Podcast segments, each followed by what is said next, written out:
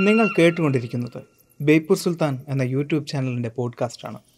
ഇതിൽ പറയുന്ന കാര്യങ്ങൾ വിശ്വസിക്കാതിരിക്കാൻ നിങ്ങളുടെ കഴിവിന്റെ പരമാവധി നിങ്ങൾ ശ്രമിച്ചുകൊണ്ടേയിരിക്കുക. ആ ശ്രമത്തെ ഞാൻ തോൽപ്പിച്ചുകൊണ്ടേയിരിക്കും.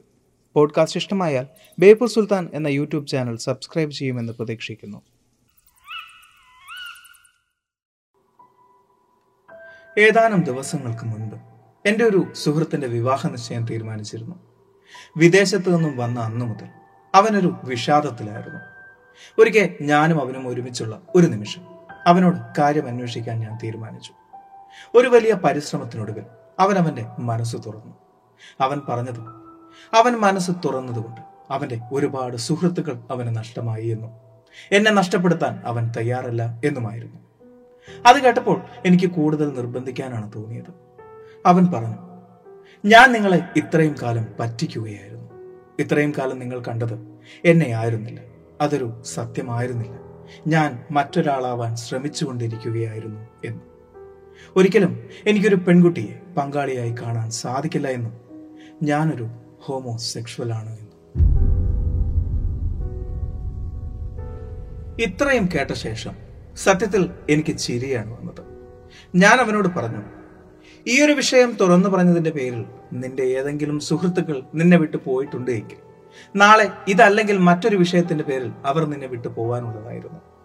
നീ എന്താണ് എന്ന് തീരുമാനിക്കുന്നത്? നീയാണ്. അത് എന്തു തന്നെയായാലും ശരി ഒരു സുഹൃത്ത് എന്ന നിലയിൽ ഞാൻ നിന്നോടൊപ്പം തന്നെ ഉണ്ടാവും.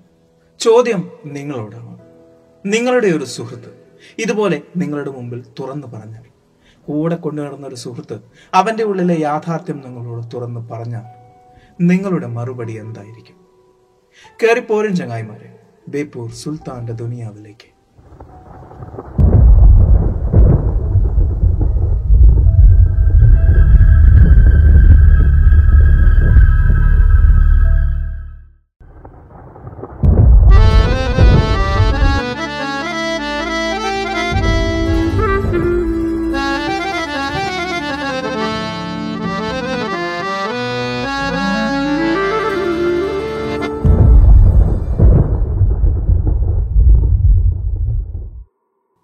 സ്വവർഗ ലൈംഗികത ഹോമോസെക്ഷുവാലിറ്റി.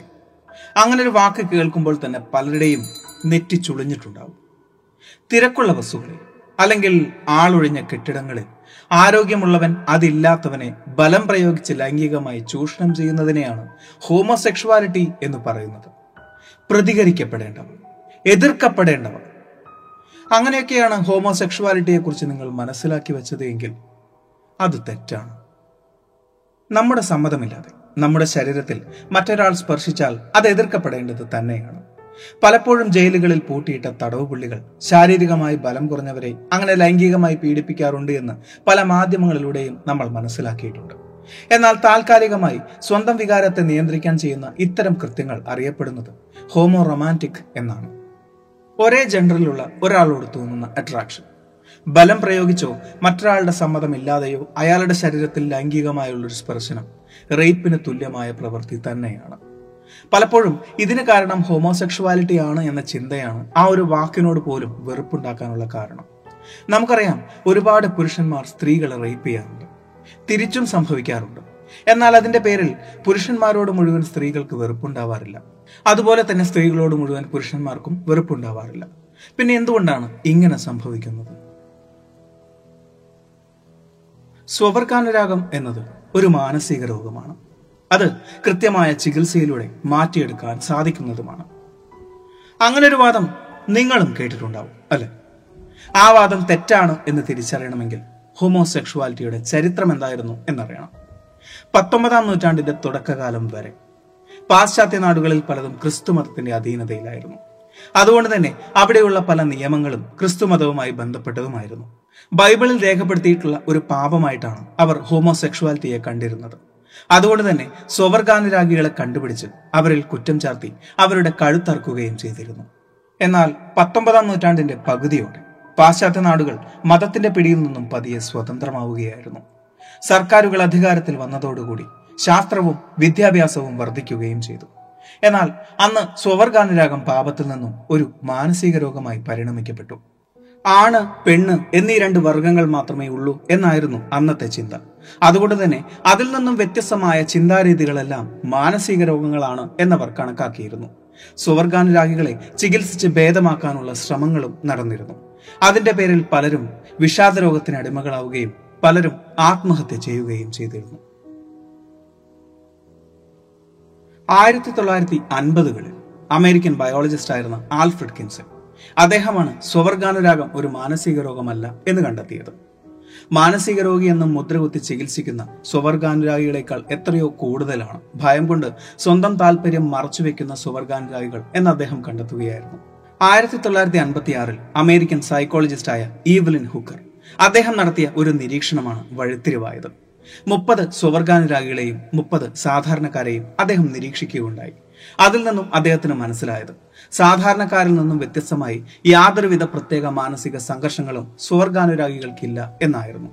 വളർച്ചയുടെ ഏതോ ഘട്ടത്തിൽ വന്നു ചേരുന്ന ഒരു പ്രത്യേകത മാത്രമാണ് സ്വർഗാനുരാഗം എന്ന് അദ്ദേഹം മനസ്സിലാക്കുകയായിരുന്നു. അത്തരം മാറ്റത്തിന് പിന്നിൽ ഒരു വ്യക്തിയുടെ സെക്സ് ഓറിയന്റേഷൻ ആണ് എന്ന് അദ്ദേഹം കണ്ടെത്തുകയായിരുന്നു. ഒരാളുടെ സെക്സ് ഓറിയന്റേഷൻ അതായത് ലൈംഗിക തൽപരതയെ പലതാക്കി വേർതിരിക്കാൻ സാധിക്കും. Heterosexuality homosexuality bisexuality asexuality heterosexuality എന്നാൽ ഒരു പുരുഷന് സ്ത്രീയോടും സ്ത്രീക്ക് പുരുഷനോടും തോന്നുന്ന താല്പര്യം. ഹോമോസെക്ഷൽ എന്നാൽ സ്വന്തം ജെൻഡറിനോട് തോന്നുന്ന താല്പര്യം. ബൈസെക്ഷൽ എന്നാൽ സ്ത്രീയോടും പുരുഷനോടും ഒരുപോലെ താല്പര്യം തോന്നുന്ന അവസ്ഥ. അതായത് ഒരു സ്ത്രീക്ക് പുരുഷനോടും സ്ത്രീയോടും ഒരുപോലെ താല്പര്യം തോന്നുക. അതല്ല എങ്കിൽ ഒരു പുരുഷന് സ്ത്രീയോടും പുരുഷനോടും ഒരുപോലെ താല്പര്യം തോന്നുക. അതിനെയാണ് ബൈസെക്ഷൽ എന്ന് പറയുന്നത്. അസെക്ഷൽ എന്നാൽ ഒന്നിനോടും താല്പര്യം തോന്നാത്ത അവസ്ഥ. ഇത്തരത്തിലുള്ള താല്പര്യങ്ങൾ ഒരു വ്യക്തിയിൽ എങ്ങനെയാണ് ജനിക്കുന്നത് എന്ന് വ്യക്തമായി ഇന്നും കണ്ടെത്താൻ സാധിച്ചിട്ടില്ല. വളർച്ചയുടെ ഏതോ ഘട്ടത്തിൽ എപ്പോഴോ വന്നു ചേരുന്ന ഒരു പ്രത്യേകത മാത്രമാണിത് എന്നാണ് കണ്ടെത്താൻ സാധിച്ചിട്ടുള്ളത്. ആയിരത്തി തൊള്ളായിരത്തി അൻപത്തിരണ്ടിൽ അമേരിക്കൻ സൈക്യാട്രി അസോസിയേഷന്റെ ഡയഗ്നോസ്റ്റിക് ആൻഡ് സ്റ്റാറ്റിസ്റ്റിക്കൽ മാനുവലിൽ സ്വർഗാനുരാഗം എന്നത് ഒരു സോഷ്യോപ്പത്തിക് പേഴ്സണാലിറ്റിക് ഡിസ്റ്റർബൻസ് ആയിട്ടാണ് കണക്കാക്കിയിരുന്നത്. എന്നാൽ ആയിരത്തി തൊള്ളായിരത്തി അറുപത്തി ഒമ്പതിൽ ന്യൂയോർക്കിൽ നടന്ന സ്റ്റോൺ വാൾ വിപ്ലവത്തിൽ സ്വർഗാനുരാഗത്തെ ഒരു മാനസിക രോഗമാക്കി ചിത്രീകരിക്കുന്നതാണ് സമൂഹത്തിൽ അവരെ ഒറ്റപ്പെടുത്തുന്നതിന് കാരണം എന്ന് വാദിക്കപ്പെട്ടു. അതുകൊണ്ട് തന്നെ അതൊരു മാനസിക രോഗമാണ് എന്ന സ്റ്റേറ്റ്മെന്റ് നീക്കം ചെയ്യാൻ അവർ ആവശ്യപ്പെടുകയും ചെയ്തു. ആയിരത്തി തൊള്ളായിരത്തി എഴുപതിലും ആയിരത്തി തൊള്ളായിരത്തി എഴുപത്തി ഒന്നിലും ഈ ആവശ്യം ഉന്നയിച്ച് അമേരിക്കൻ സൈക്യാട്രി അസോസിയേഷന്റെ വാർഷിക സമ്മേളനത്തിൽ നടത്തിയ പ്രതിഷേധങ്ങൾ ഫലം കണ്ടു. ഇതിന്റെയെല്ലാം ഫലമായി ആയിരത്തി തൊള്ളായിരത്തി തൊണ്ണൂറ്റി ഒന്ന് സയൻസ് ജേണലിൽ പ്രസിദ്ധീകരിക്കപ്പെട്ടു. സ്വർഗാനുരാഗം എന്നതൊരു മാനസിക രോഗമല്ല. അത് തലച്ചോറിന്റെ ഘടനാ വ്യത്യാസം കൊണ്ട് സംഭവിക്കുന്ന ഒന്നാണ് എന്നും അത് മനുഷ്യൻ തിരഞ്ഞെടുക്കുന്നതല്ല എന്നും. ഹോമോസെക്ഷുവാലിറ്റിയുടെ ചരിത്രം ഇങ്ങനെയൊക്കെയാണ് എങ്കിലും ഹോമോസെക്ഷുവാലിറ്റി എന്നാൽ ഒരു മാനസിക രോഗം തന്നെയാണ് എന്ന് വിശ്വസിക്കുന്നവരാണ് ഇന്ന് നമുക്ക് ചുറ്റിലുമുള്ളത്. എന്നാൽ അത് അനുഭവിക്കുന്നവർക്ക് അറിയാൻ സാധിക്കും. അതൊരു മാനസിക രോഗമല്ല എന്ന്. അവരത് തുറന്നു പറയാൻ ഭയക്കുന്നത് ചിലപ്പോൾ സമൂഹത്തെ ഭയന്നാവാം. അതല്ല എങ്കിൽ മതങ്ങളെ ഭയന്നാവാം.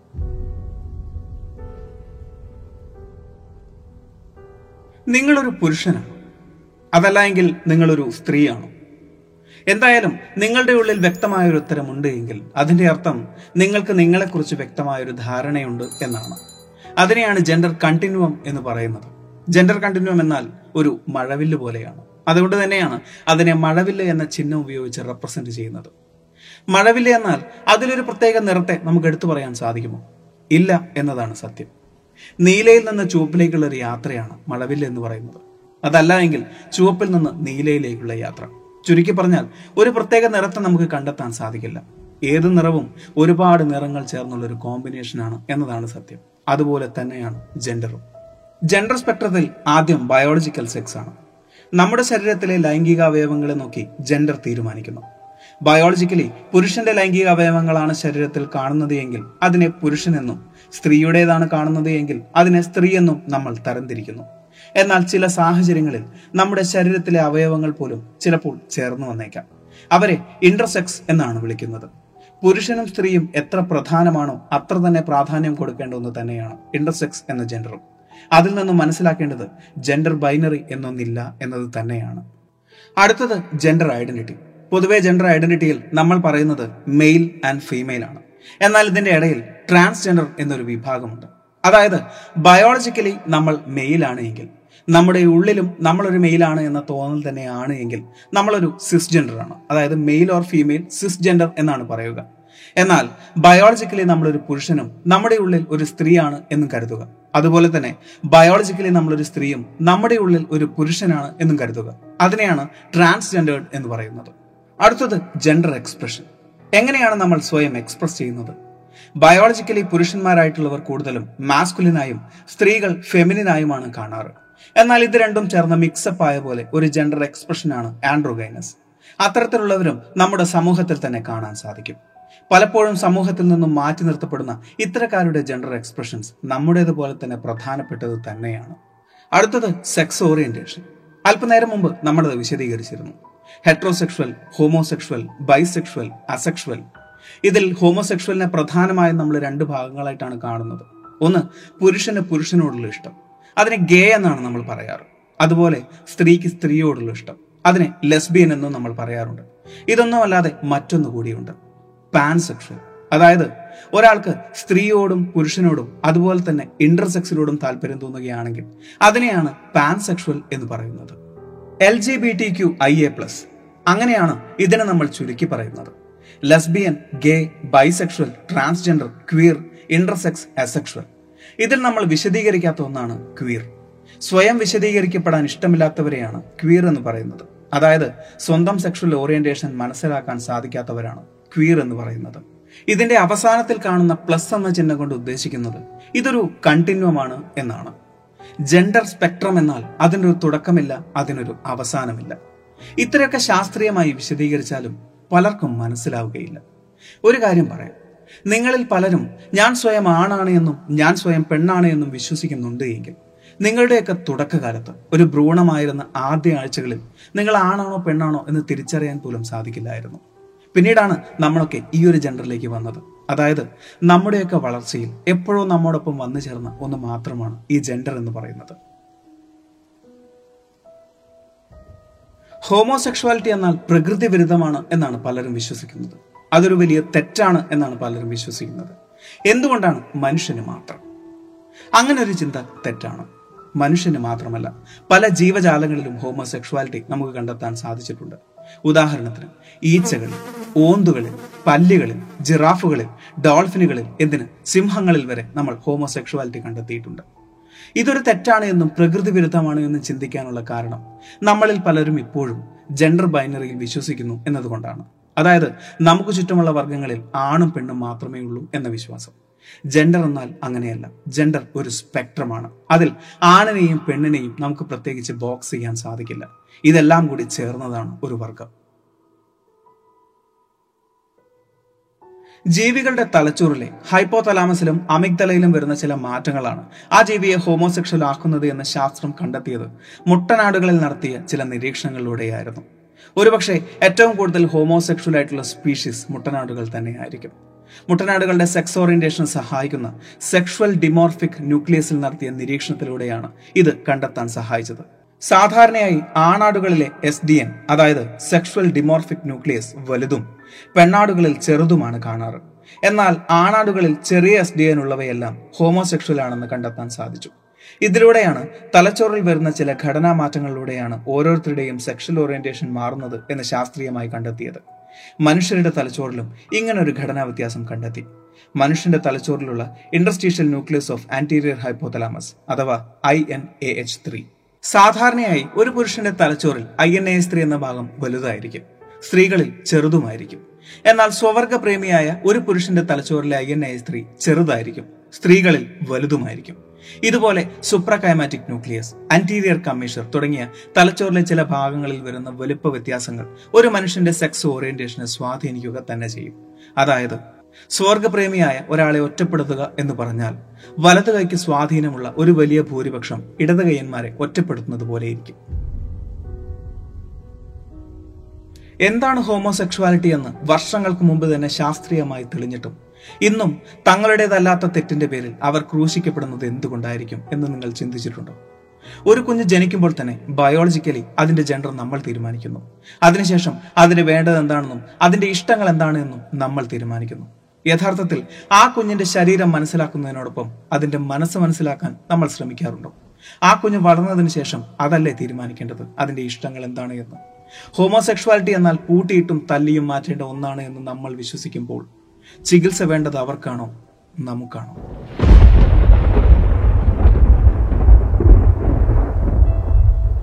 പാശ്ചാത്യ സംസ്കാരങ്ങളിൽ നിന്നും കടം കൊണ്ടതാണ് ഹോമോസെക്ഷുവാലിറ്റി എന്ന് പറഞ്ഞ് പുച്ഛിക്കുന്നവരെ എനിക്കറിയാം. പുരോഗമനം എന്നാൽ ഇതാണ് എന്ന് പറഞ്ഞ് പുച്ഛിച്ച് ചിരിക്കുന്നവർ അവരോട് പറയാനുള്ളത്. പാശ്ചാത്യർ ഹോമോസെക്ഷുവാലിറ്റി അംഗീകരിക്കുന്നുണ്ട് എങ്കിൽ അതിന്റെ അർത്ഥം അവർക്ക് ബോധമുള്ളത് കൊണ്ടാണ് ഇപ്പോഴും നാടിന്റെ സംസ്കാരം എന്ന് പറഞ്ഞ് നിങ്ങൾ കെട്ടിപ്പിടിച്ചുകൊണ്ടിരിക്കുന്ന പലതും ഭൂലോക മണ്ടത്തരങ്ങളാണ് എന്ന് തിരിച്ചറിയേണ്ട സമയം അതിവിദൂരമല്ല.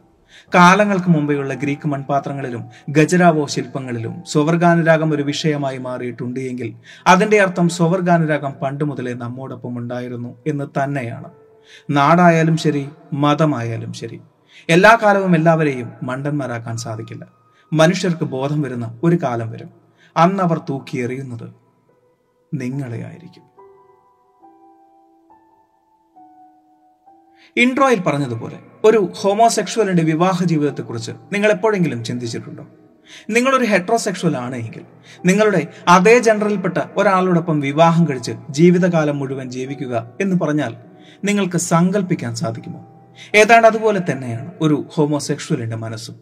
ഇറ്റാലിയൻ ശില്പിയായിരുന്ന മൈക്കിൾ ആഞ്ചലോ ഒരു ഗേ ആയിരുന്നു ഡൽഹി ഭരിച്ചിരുന്ന സുൽത്താൻ അലാവുദ്ദീൻ ഖിൽജി ഒരു ബൈസെക്ഷൽ ആയിരുന്നു.